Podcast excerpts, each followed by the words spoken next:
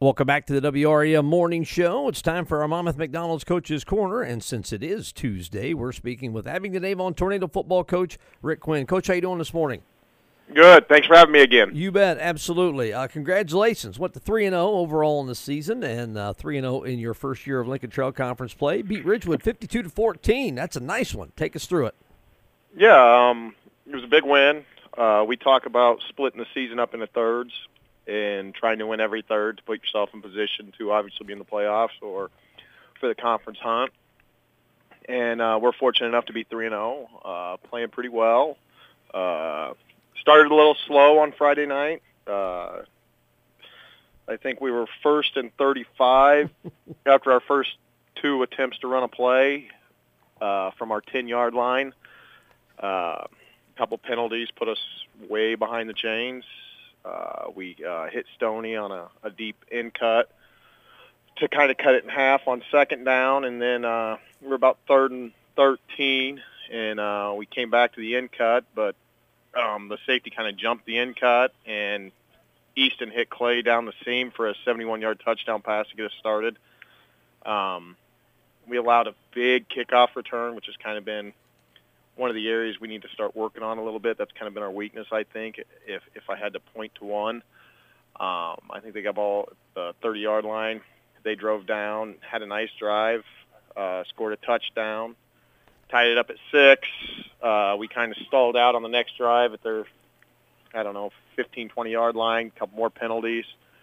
Um, then we forced a punt, and then the uh, second quarter, I think we scored 36 or something like that points, and we were up 46 to six at half. So um, offense got going, uh, mixed it up really well. I think got a lot of guys involved in the running game.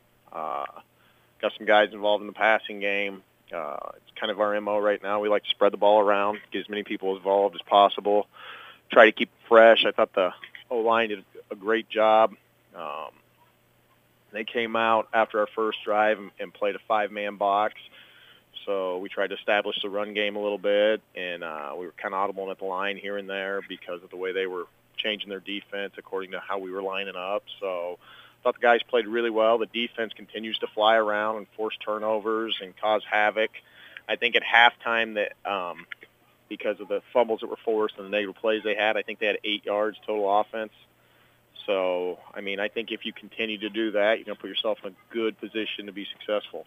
Yeah, um, looking at the stats that uh, that I thank you for sending every week, yes, I mean, there's just multiple guys playing well, and you said you like to spread it around. You're running the ball well. You got three running backs that are that had had some nice totals. You got some receivers that making some making some plays. Easton Schistler's playing so well at quarterback uh, throwing the football and and running the football. Let's talk about those guys up front. Now, I know you just mentioned them a little bit, but let's talk about them guys up front.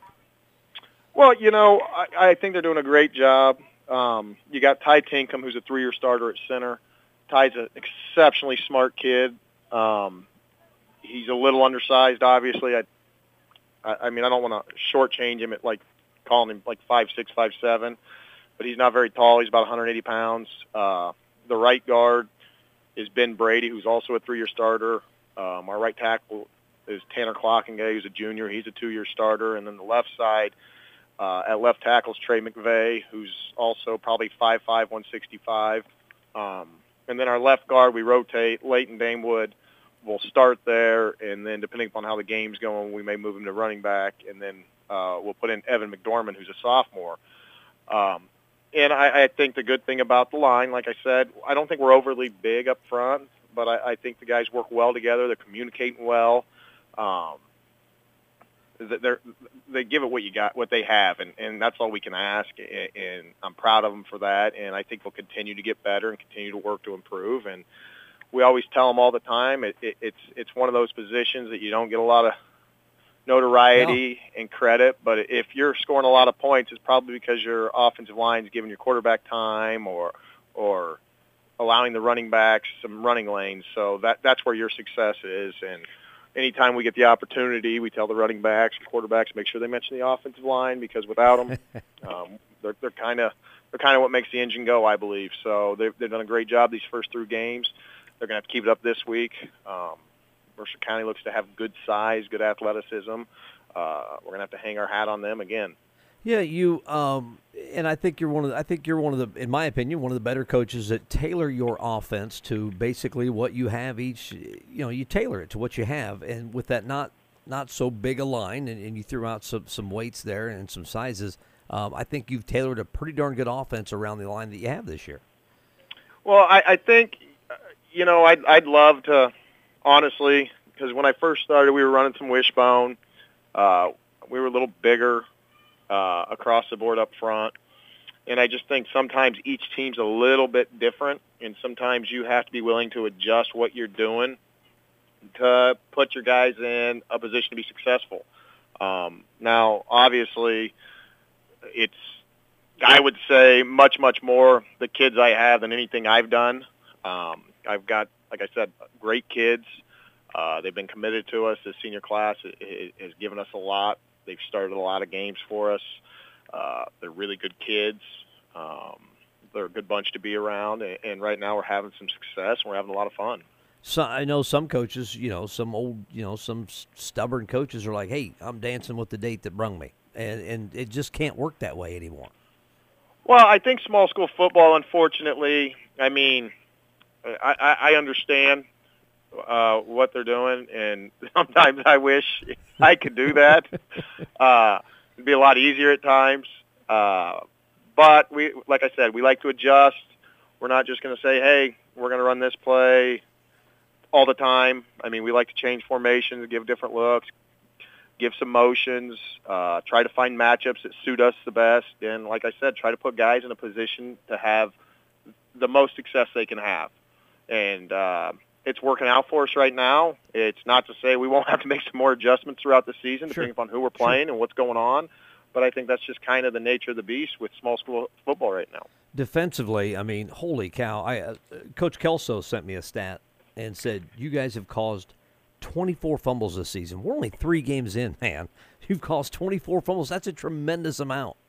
Well, I, I can I can tell you a lot of it starts with our defensive line moving Leighton Damewood to nose guard has just been it's changed our defense in the way it looks. He is getting off the ball so fast, causing a lot of exchange issues with the quarterback in the center. I, he's timing up the snap count.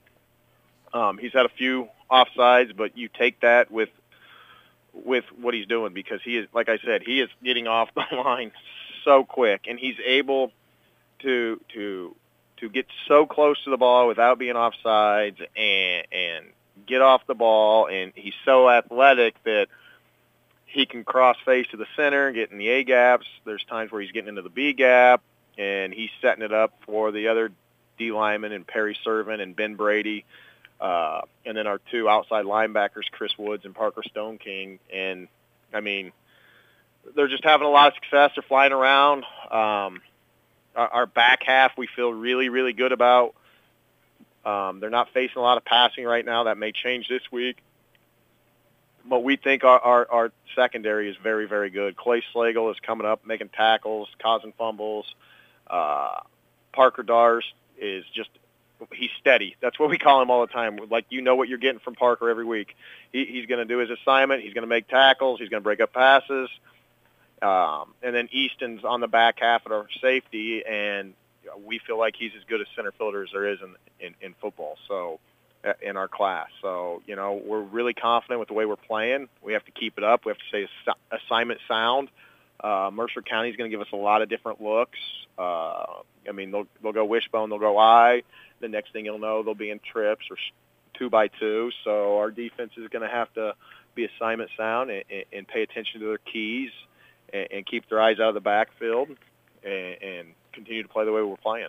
I know I talked to Coach Milroy on Thursday mornings, and they had Mercer County last week, and, and we talked about it. I mean, Coach Milroy's coming from Stark County, so he knows all about Mercer County and, and rivalries and stuff. But uh, Mercer County, we, we talked last week. Mercer County's in a desperate situation. They're not used to being 0 and 2.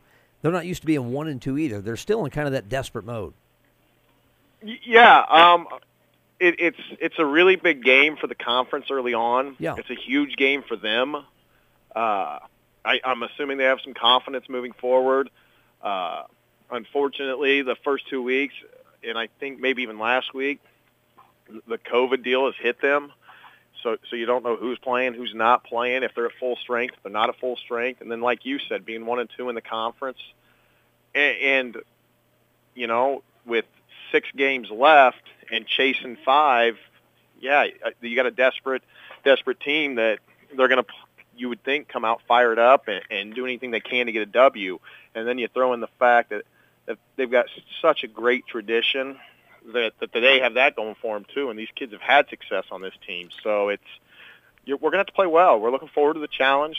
Uh, we get a home game after two long bus trips, so we're kind of looking forward to that. Um, it'll be a nice measuring stick. Just because they're one and two, we think they're much better than the record indicates. So um, they've had some tough matchups. Obviously, Farmington is a, is a very, very good program. Coach Vallis does a great job, and then unfortunately they had to forfeit against Knoxville.